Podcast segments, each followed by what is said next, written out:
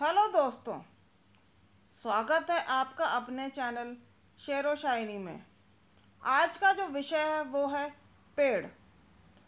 पेड़ या वृक्ष, जो हमारे लिए बहुत ही महत्वपूर्ण है और इनके होने से ही हमारा अस्तित्व है। तो चलिए शुरू करते हैं। चिलचिलाती धूप ने जब सताया, पेड़ ने दी हरदम छाया। कतार में सिर्फ़ एक वृक्ष का उगना रोक देता है बहुत हद तक मिट्टी का उड़ना। छत्र छाया में इनके रहने से पास मिलती है बढ़िया श्वास।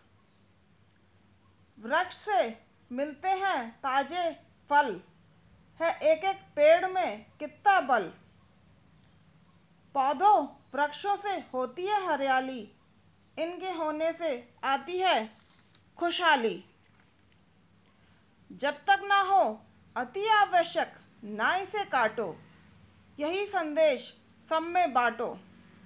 और अगर कर सको वृक्षारोपण तो ख़त्म हो जाएगा एक दिन वायु प्रदूषण।